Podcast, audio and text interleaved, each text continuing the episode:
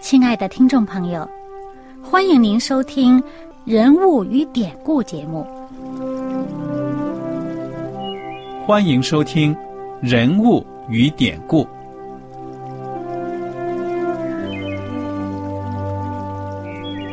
听众朋友们，当你读圣经的时候，不知道有没有过这样的想法？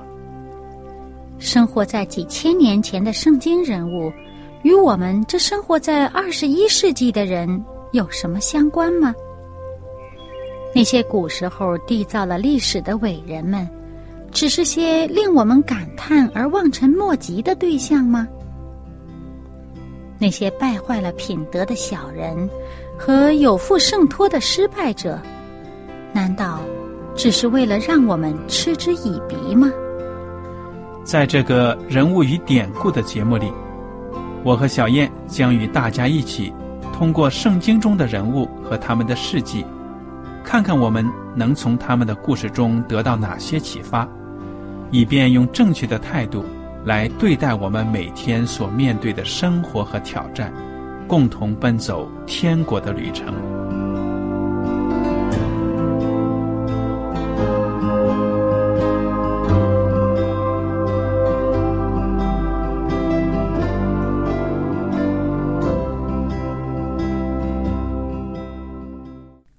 听众朋友们，你们好，我是艾德，我是小燕，大家好，很高兴又能跟您坐在一起来研究圣经当中的人物与典故。我们上一讲呢。已经学习到了这个《士师记》，看完了第七章，基甸带领着以色列人呢，打败了米甸人。那么这个战争呢，真的是非常的神奇，因为我们看到一开始呢，响应基甸的号召的这些志愿军呢，从各个以色列的这些支派当中呼呼啦啦的来了多少人呢？好像。当时有三万多人，对不对呀？嗯哼。那么，上帝一看这个，说不行，人太多了。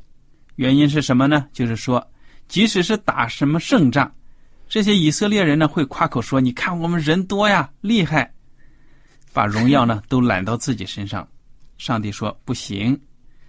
结果呢，上帝就让基甸宣布：凡是心中胆怯的。没准儿的，你们就吱一声。结果呢，下面呼呼啦啦的走了两万两千人，就剩了一万个。上帝一看说还是太多，又带他们呢到溪水边，就根据他们喝水的姿势呢，选出了三百个勇士，其他的人呢都走了。哇！现在你看这仗怎么打呀？一个机电跟着三百个人。他要对打的这个米甸人有多少啊？超过他们好多倍呀！对呀，那这真的是有看头。基甸呢，就带着他这三百个勇士呢，到了米甸人的这个可以说他们扎营的外面呢。嗯。夜里在那里埋伏。哎，基甸还带了一个副官跟着他潜到这个米甸人的营中，偏偏就听到一个人。在那里讲梦话呢，其实也是做了一个梦，半醒不醒的样子，就跟同屋的在那里聊了。哎呀，我梦见了一个大饼啊，大麦饼滚到我们这营中来了。哎呀，把帐幕都撞倒了。结果那个同伴听了就说：“哎呀，这不是别的呀，乃是以色列人积电的刀。上帝已经将米甸和全军都交在他的手中了。”基甸一听这个梦，心中呢更加有数了。当时呢就在那个地方，暗暗的就敬拜上帝。回到营中，就对以色列人说了：“上帝已经把这个敌人呢交在我们手中了。你们每个人这样子、这样子、这样子。”其实呢，他们拿的武器是什么？火把、罐子。对了，空瓶子和火把。那么。他们这三百个壮士，号啊，对呀，这个就是这个号角啊，空瓶子，还有这个吹的，呃，吹的号角已经拿了啊，就是火把。结果他们这三百个壮士呢，就跟着基甸来到这个米甸人的营中，怎么着？用什么战术啊？这个四面楚歌，对呀、其实是一种，他就，喊喊这个是耶和华与基甸的刀，嗯。喊了吹号，然后把这个瓶子打烂了，火把一着，把这帮人吓得他们就自相残杀，那些兵乱套了。对呀、用我们北方人的话说，就是瞎咋呼，大声的呼喊呢，然后又把那罐子乒铃乓啷的摔下来弄碎。你说这阵势听起来，人半夜里正睡得迷迷糊糊的，哇！一下子听见这个叮铃当啷的声音，摔碎东西，以为敌军已经进到把人家的营里面了。帐幕打烂了，所以呢，这些人混乱当中呢，抽刀便砍呢，结果把自己人杀了不少。嗯，那这个基甸和他这三百壮士等于在这儿观战呢，嗯，那不用不用做什么事，但是后来呢就辛苦了。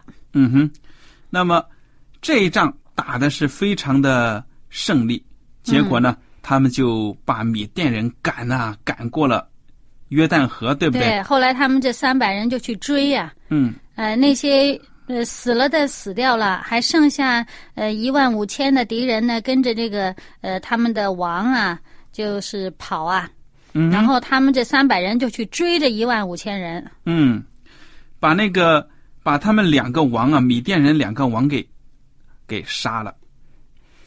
然后呢，接下来什么故事呢？第八章，你大概跟我们分享分享。啊，第八章呢，就是有这个呃，还有另外一个支派，以色列人的支派以法连人也来帮忙，呃，也杀了两个这个米甸的王。那么他们嗯，那总而言之，最后的这个胜利呢，就是他们成功的把这些敌人通通的消灭干净了。嗯那么消灭干净以后呢，这些以色列人就非常的高兴。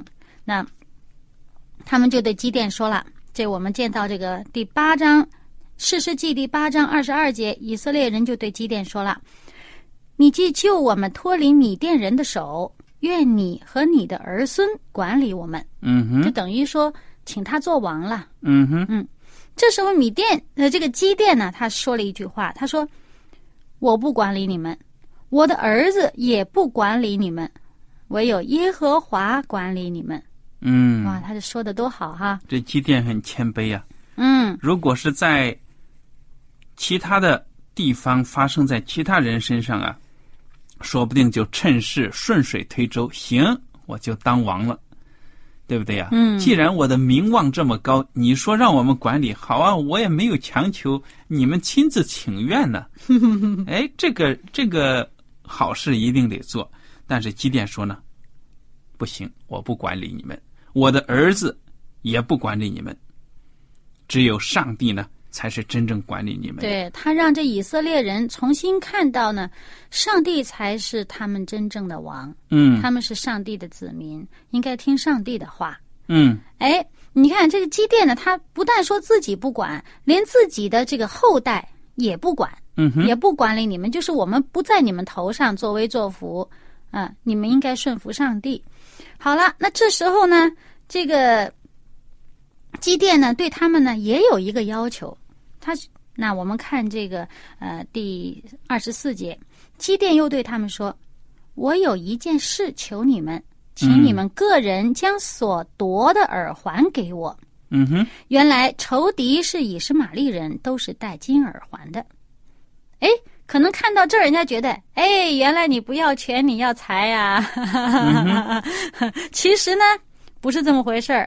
你看呢，这些接下来的情况啊，这个二十五节，他们说啊，我们情愿给你。可能有些人真的想的，哎，你可能不要权，你要财啊。那耳环我们抢来的嘛，没有伤到我们自己嘛，对不对？也没有使我们有什么亏损啊，抢来的都给你吧，给你吧。好了，他们就把这些呃，就是有一件衣服摊开了，他们就把这抢来的这些耳环呢的都扔在这个衣服上面。哇，很重哦，一共有一千七百舍克勒金子啊。还有这个加上这个米甸王戴的这些月环呐、耳环呐、穿的这个紫色袍啊，啊，还有这骆驼身上的金链子啊。好了，结果呢，基甸用来干嘛呢？制造了一个以弗德，嗯，设立在城里，还不是拿回他自己家哦，他设立在城里面。这个以福德呢，啊，如果我们回顾以前这个学过的圣经所讲的内容啊，就是以福德呢是圣衣呀、嗯。它是这个祭司穿的这个圣衣的其中一件，很重要的圣衣，就是这个大祭司前面不挂这个胸牌，这胸牌上面呢有以色列十呃代表以色列十二个支派的这个宝石嘛，那么这个胸牌是必须要系在这个以福德上面的，而以福德这个肩上面呢，这个以福德形状有点像我们现在的背心儿。那么它这个以福德的这个肩上面呢，还有另外有两块宝石，这宝石上刻着以色列十二个支派的这个名字，就是代表呢这个祭司肩上担着以色列十二个支派，要为他们这个祷告。所以这个我想啊，基甸他做这么一个以福德，就是要提醒以色列人这个上帝的拯救和上帝的这个带领，要纪念上帝对他们带领。所以呢，设在这个城里面，把这个金的这么一件衣服设立在那儿。其实呢，呃，我们知道呢，这个我相信他这个基甸他非常清楚，上帝是我们人不知道上帝的形象是什么样的。圣这个呃圣经啊，这个呃呃律法上面讲的清清楚楚，我们不可以做什么像，不不可以做什么形象来代表上帝的。嗯哼，所以那他怎么提醒人家呃敬拜上帝啊，就是归荣耀给上帝啊，顺从上帝啊？他就用了这么一个想法，就做了这么一件衣服放在那儿。嗯不是任何活物的像，啊，做了一件衣服在那儿。谁知道这件衣服呢？最后呢，这个这个要拜偶像的人，最终还是把这件衣服也当成一个偶像来拜了。我们看到这个二十七啊八章二十七节讲到这个基甸做的这个以福德啊，设立在本城，呃，俄弗拉。后来以色列人拜那以福德，行了邪淫。这就做了基甸和他全家的网络。嗯哎，所以这件事儿也是挺遗憾的哈。就是人这个本意是好的，但是呢，其他人呢，就是也没有这样做。好了，那么这件事呢，我们又想起来，我们看到前面这个，刚刚我们讲到说这个金耳环嘛。这个呃，机电怎么找他们要这些耳环？其实我们从以前啊前面的读的圣经呢，我们也呃可以呃记得哈，当年的那些人呢，他们的这些首饰很多都是与他们的宗教信仰有关的，嗯，很多都是上面是有他们这个所拜的这个呃这个。这个偶像啊，或者他们信仰方面的一些符号啊，或者一些什么呃样式呢，作为他们的这个、呃、装饰品的。那么，而这个上面我们见到是以实玛利人，哎，你不是说米甸人吗？怎么这时候又说这个仇敌是以实玛利人呢？我们这里想起来啊，这个记不记得当年呢？以色列人在过约旦河之前，他们。曾经跟米甸人打过一场大仗，那时候摩西在的时候，那当时那个仗呢是极大的胜利啊，就是米甸人呢就是给差不多是给灭了啊。那么这也就大概二百年的时间，怎么到了基甸这会儿，这米甸人又这么兴盛起来了，甚至欺压这个以色列人，把他们压迫到呢呃这些。牲畜都抢走啦，呃，粮食也没有的吃啊，弄到以色列人没有办法生活这样的地步呢？至于不至于两百年，这个以色这个的米甸人怎么发展的这么快啊？啊，所以呢，在这里我们看到这一节圣经里面提醒我们呢，他讲这个仇敌是以实玛利人，所以也就是说，这些这个基甸他们所打的这些米甸人呢，是住在米甸的以实玛利人。所以有时候圣经里面讲的，呃，某某什么什么什么什么人呢？有的时候他是讲的啊、某一个支派或者某一个部族的人，有的时候呢，他是代表的是某一个地方住在那个地方的人。嗯，所以这个如果我们读圣经读的仔细的话呢，也就会发现了，嗯。所以在这里面呢，我们看到啊，这个机电在呃处理这件这个国家大事哈，处理这些呃大事上面，真是做的相当的好哈。那么他呃他很明确的呃向百姓指出，呃他的这个荣誉，他的这个呃勇气，都是从耶和华上帝那儿来的。嗯哼。但是呢，他在家庭事务上呢处理的呢，就实在是。嗯，这个让人觉得非常的可惜。那么我们看，嗯，这个嗯，基甸啊，他的这个政绩，在第二十八节啊，八章二十八节讲到，说米甸人被以色列人制服了，不敢再抬头。基甸还在的日子，国中太平四十年，他政绩非常的好啊。然后后面呢，就出问题了，说呢，呃。这个三十节就已经讲到了，说这个基甸呢有七十个亲生的儿子，嗯啊，他因为他有很多妻子，而且还有妾，他的妾呢是住在这个事事件这个地方，也给他生了一个儿子，这个儿子呢叫亚比米勒。那么好了，那么这个第八章基本上就。结束了，就告诉我们，他这个在政绩上是很好，可是呢，这个他的家庭就有这样一个问题。而在最后这个第三十四节的时候呢，告诉我，呃，三十三节的时候告诉我们呢，这个基甸后来就死了。死了以后呢，这些以色列人又去随从朱巴利行邪淫。嗯。他们所拜的这个神叫做巴利比利土，那么这个我们看这名字跟巴利差不多，嗯，比利土。那么呃，这个有些注释上面就讲呢，巴利比利土就是呃说以巴利为这个为盟约的，嗯哼，盟约的主啊，以巴利为盟约的主这样，那么。实际上也是就是偶像了，那就是偶像，大概是跟巴利差不多那一类的。那么好了，那这上面就讲到三十四节，讲到以色列人不纪念耶和华他们的上帝，就是拯救他们脱离四维仇敌之手的，也不照着耶路巴利，就是基甸向他们所施的恩惠厚待他的家。嗯哼，说明这个。基甸的后人呢，也是在支派当中，以色列人当中呢没有分量了。因为基甸他自己说了，他说我的儿子们都不管理你们嘛，而且他的儿子显然也是，呃，照着这个话去做了，的确没有在那边去做出人头地啊，什么去去做什么头，嗯。但是呢，我们前面讲到他有一个儿子是他的妾生的这个亚比米勒。这个人这想法就跟其他基甸的儿子想法不一样了。嗯，他想取代基甸的位置，做这个以色列人的头。到了这个《四世纪》的第九章，我们就看到了。这上面讲呢，他先干嘛了？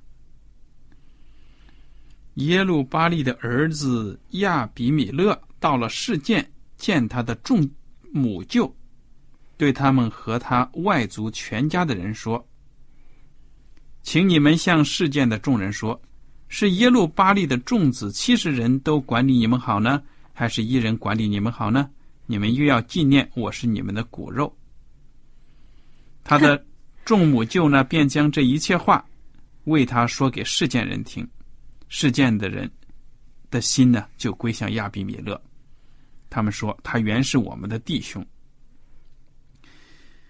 那么你看到这个，这个对啊，嗯，你看这个亚比米勒，他就是很有野心，嗯，他想做管理以色列人的这个头儿，嗯啊，我们圣经上整整用了一章一章多的这个篇幅哈，讲到这个亚比米勒，呃，讲到亚比米勒，那么这个人圣经上整个叙述他的过程没有讲到他是事师。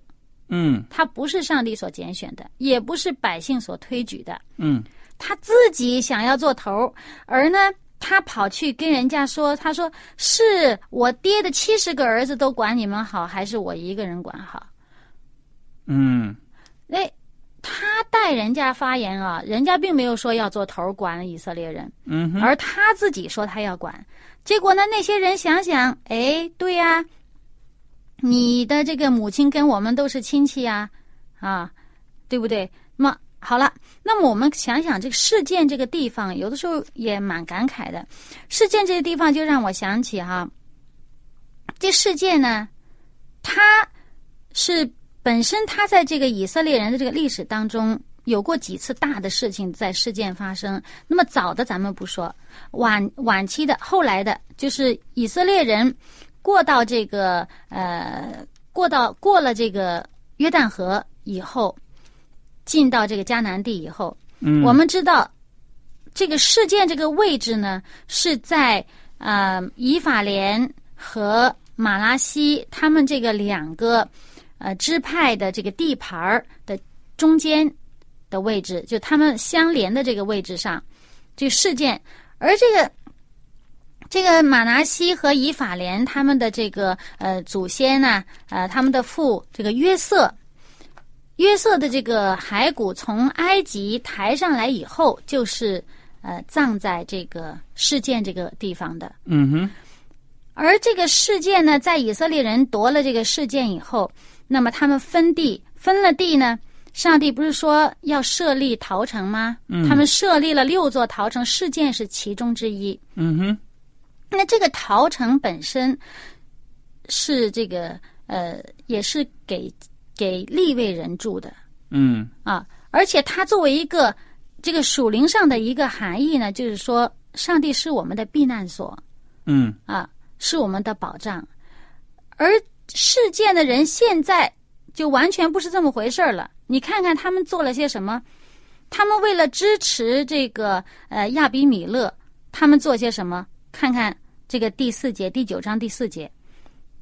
嗯哼，这个事件人的心就归向亚比米勒，这是第三节的后半节。他们说他原是我们的弟兄，就从巴利比利图的庙中取了七十舍克勒银子给亚比米勒，亚比米勒用以雇了些匪徒跟随他。嗯，雇了匪徒，这等于是土匪嘛，对呀、而而且是雇来的。嗯 而且这个匪徒的这钱是是宗教上面的这个钱弄来做的，而这个宗教是什么教呢？就是这个偶像的拜偶像的这个庙里面的嗯钱，这庙里边的钱拿出来用了做这个事儿，而而这个庙在他们的城里面，他们的城把这个庙用来的钱去让这个亚比米勒去做头儿。那么我们知道，刚刚前面讲到这个呃故事，讲到过去的这个事件，事件本身应该是立位人住的地方，就是本身是以色列人划分给立位人住的地方。嗯他们里面应该有一些立位人，应该不少。还有作为陶城，你你本身它这属灵的含义，而且他们应该是与上帝特别亲近的。但是你看现在他们的属灵状况是怎么？他们的那个庙是呃巴利比利土的庙。嗯那接下来呢？好了，那么这个看看亚比比勒呢，雇了这些匪徒干什么？他就跑到他父亲家里边去了，就把他父亲的那七十个儿子抓来杀掉了。嗯哼，而他父亲的孩子当中，只有小儿子约坦，嗯嗯，就是在外面避开了这个事情。幸存的，对呀、幸好没有赶上这个家族内的大屠杀呀。你说这这这个亚比米勒真的太狠心了啊！嗯，这这这，简直就是说，不知道他这个心里边是怎么想的。他为了做王，为了做头，他就把他亲族、把他的兄弟、同父异母的兄弟杀光。接着呢，他达到达到他的目的了，就是事件人和米罗人呢就聚在一起，给这个呃把这个亚比米勒立为王了。嗯他就在那地方等于说自封为王了。那么这个时候呢，我们看啊，有人就把这个事情呢告诉了这个约坦，就是他爸爸的那个逃脱的那个儿子。嗯哼，好了，约坦呢就上了一座山，这座山呢叫做基利新山，嗯他就到了山上，向众人这个大声喊话。